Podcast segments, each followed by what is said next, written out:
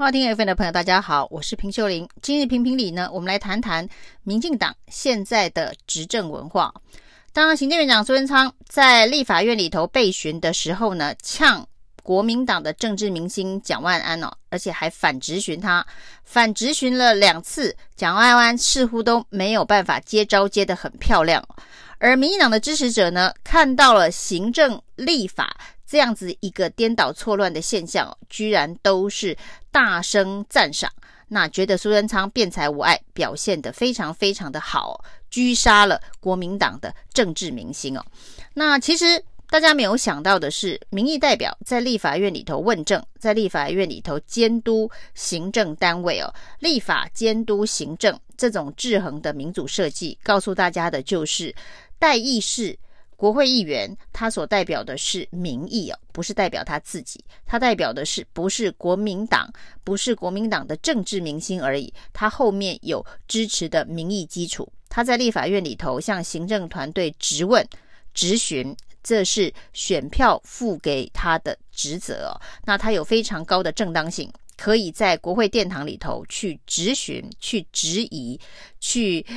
要求行政团队给他合理而满意的答案呢？那行政团队之首阁揆苏贞昌却在立法院公开的总质询场合用反质询的方式，仿佛他才是监督者，仿佛蒋万安是被监督者。所以很多人就笑苏贞昌哦，如果这么想要质询蒋万安的话，也许他可以考虑一下去选台北市市议员，因为接下来呢。蒋万安非常有可能会成为台北市市长，到时候台北市议员就可以大大方方、开开心心，爱怎么质询就怎么质询蒋万安哦。那在立法院国会殿堂里头去示范行政机关质询立法机关，这完全是一个错误的示范了。但是因为民进党支持者喜欢看苏贞昌这样子的一个表现哦，觉得这是一个公开修理国民党政治明星非常好的表演。那在这样子的一个政治文化，还有支持者的这一个鼓励之下，上行下效，我们就看到了这一次的王定宇房东房客事件了。王定宇呢，基本上算是有样学样，学会苏贞昌那种不饶人，不管你是对还是错，你都要赢别人三分的样子哦。那房东房客事件这个说辞呢，已经奇怪到让社会上愿意相信的人降到百分之十以下。民进党的基本盘好歹说也有三十到四十是铁杆支持民进党的。那这么多铁杆支持民进党的支持者当中呢，也有三十十几趴的人不相信王定宇的说辞，就可以知道这一次王定宇的危机处理方式哦，是多么的糟糕哦。那最糟糕的是呢，王定宇神隐了六天出来接受媒体的访问，在这一个访问的场合，原本是应该要清楚解释、展现诚意，让大家能够接受你的说法，那甚至呢找不出破绽的一个完美的让事件落幕的一个机会哦。没想到呢，王定宇在接受记者访问的时候，居然大呛记者，因为呢，这个东森的记者。就问王定宇说呢，那在过去这一个多礼拜，你已经决定要退租了，那你有跟颜若芳联络吗？那其实呢，这个事件本身的当事主角就是王定宇跟颜若芳。那现在王定宇有了一个新的决定，他决定不再租这个房子。那他跟颜若芳联络，这是一个非常合理的推论。那记者问了一个这么正常的问题哦，请问你过去这段时间有跟颜若芳联络吗？没想到呢，王定宇居然是大呛记者，看了他一眼说：“那你最近有跟你妈妈联络吗？”这个在网络上面的术语哦，这叫做问候人家的妈妈，是非常攻击性、非常不友善、非常低级的一个做法。那居然发生在立法院里头，一个记者在问王定宇。这个事件绯闻事件当事人的问答之中呢，王定宇居然用这个方式去反呛记者，说：“你管我要不要跟颜若芳联络？那你应该要去管的是你有没有跟你妈妈联络。”那这件事情呢，今天居然还有后续哦，因为呢，这个记者被呛的记者，被问候妈妈的记者，他在他自己的脸书上面把这个过程做了一个完整的陈述，而且呢，因为这是一个公开采访的场合，所以摄影记者都录下了影片，他也把完整的影片呢放在网络上哦。结果王定宇今天看到的这位记者居然酸他说：“我看到你的脸书了，我本来以为你是我的朋友。”那这一句话好像是。再对这个记者补一刀，说我本来以为你是我的朋友，你跟我很友善，你不会把这样子的一个事情呢特别的强调。就算你的妈妈被问候，你也不需要如此的生气哦。感觉好像是意思是说，如果我跟你是好朋友的话，我在这个场合里反击你，你问我有没有跟颜若芳联络，问你有没有跟你妈妈联络，只是刚好而已哦。那居然跟这个记者说。我本来以为你是朋友，没想到你居然是敌人，看起来是这个意思哦。那另外一个呢，他呛记者的是，昨天呢，他明明在采访当中说，这个八千块只能租到一张床，他觉得还有点贵，所以他接下来还会再找别的房子租。那显然是要找比较便宜的房子哦。那这一个说法，当然大家觉得他非常的不厚道哦。这个房东租给你房子，服务还这么好，你还嫌人家八千块贵，而且呢，以这一个他昨天访问的状态来讲，似乎他决定要退租这件事情，好像也没有跟房东先商量啊。对，因为假设他没有跟颜若芳联络的话，那今天记者就再度的追问他说：“你为什么觉得八千块很贵哦？明明在台北市要租那样子的一个房子，八千块是真的非常非常的便宜，你居然还嫌贵。所以甚至呢，有媒体人就笑王定宇哦，根本就是奥客哦，房子租给他。”结果呢，居然还被倒打一把。结果王定宇今天居然嬉皮笑脸说：“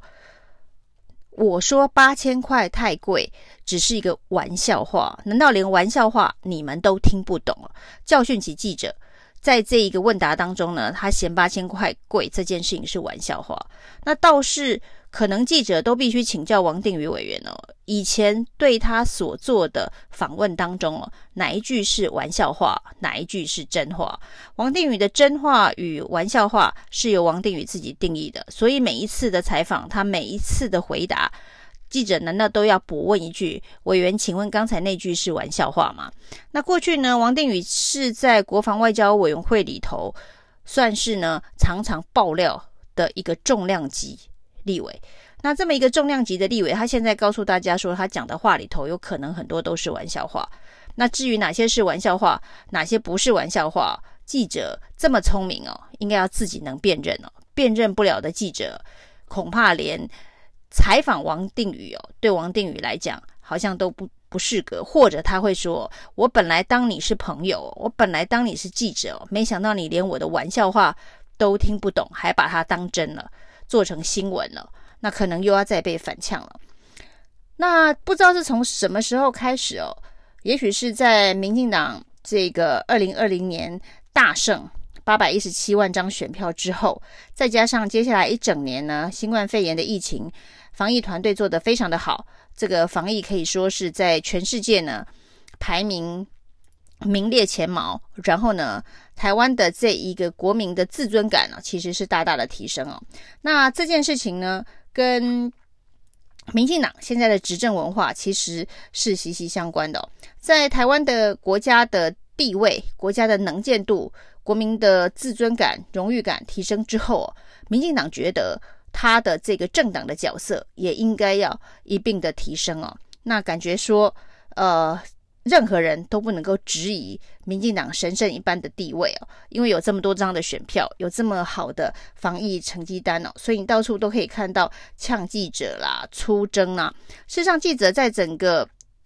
政治社会体系当中扮演了一个非常重要的第四权的角色。过去很少有政治人物敢用这样子的一个态度去面对记者，跟。这个过去的这个行政官员不会像苏贞昌一样反质询立委一样，因为呢，任何一个立委他后面所代表的都是选票的民意哦，多少人投票给他，他至少代表了这些人的民意基础。你行政机关就是应该被质询、被质问的，记者一样啊，他所代表的就是民众想要问政治人物的问题哦。那他问你问题，你可以选择回答，可以选择不回答，可以选择实问虚答，的确有各式各样的选择。但是当你反呛、反质疑这个问题的时候，其实你就是在反呛那些对你有这些疑问的民众，那他想要问的问题。那现在开始呢，就是民进党的支持者，那当然是指整个执政文化这种攻击。这个抹黑、造谣、对呛的文化形成了之后，连记者一般的正常的公务的执行都受到各式各样的干扰。过去在指挥中心的记者会上面呢、在直播的时候，很多人呢就边直播边批评这些记者，边肉搜这些记者，边出征这些记者，然后天天质询说为什么不公布每个记者的这个工作的地点、名字等等哦，那。对于记者的掌控，对于记者问问题的角度，都有很多的意见跟批评哦。那看起来呢，这些民进党的支持者是蛮想当一个新闻高度控制国家的国民哦，想当北韩，想当中国这种新闻高度控制地方所呈现出来的这个皇城非常和谐的社会氛围哦。那的确，这件事情在王定宇发生的绯闻事件之后呢，好像某种程度有了完美的示范哦。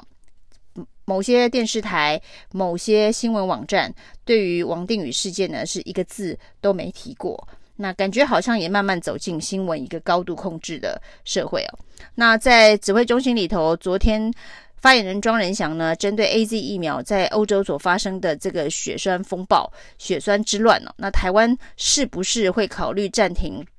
施打这些高度敏感的议题的时候，他也暴走了。他对于记者问说，有哪些国家现在呢是因为血栓暂停施打？庄人祥居然说，我是有追踪这些相关的资讯哦，但是不告诉你们，你们自己回去查。那这个事情其实让现场的记者是相当的错愕，因为记者问这一个问题基本上没有什么攻击性哦，但可能指挥中心心中有某种压力哦，因为 AZ 疫苗是我们现在手上唯一的疫苗，未来会买得到的疫苗恐怕也都是 AZ 疫苗。那 AZ 疫苗现在在欧盟出了这么大的一个呃状况。这么多国家，包括德国、法国这种大国，都已经决定要暂停施打。那台湾如果也跟进暂停施打的话，那在台对台湾来讲是非常非常大的防疫压力哦。那甚至所谓的在世界上面的防疫排名，不知道又要往后挪了多少名，因为我们连第一针的这个肺炎疫苗都没有办法打。如果 AZ 也暂停的话，所以可以想见指挥中心的压力是非常的大。但是呢，用这样子的反应来对呛记者，仍然是让大家觉得很不可思议哦。还好庄人祥过了一天就清醒了，他说他前一天是鬼打墙哦，他跟大家抱歉。那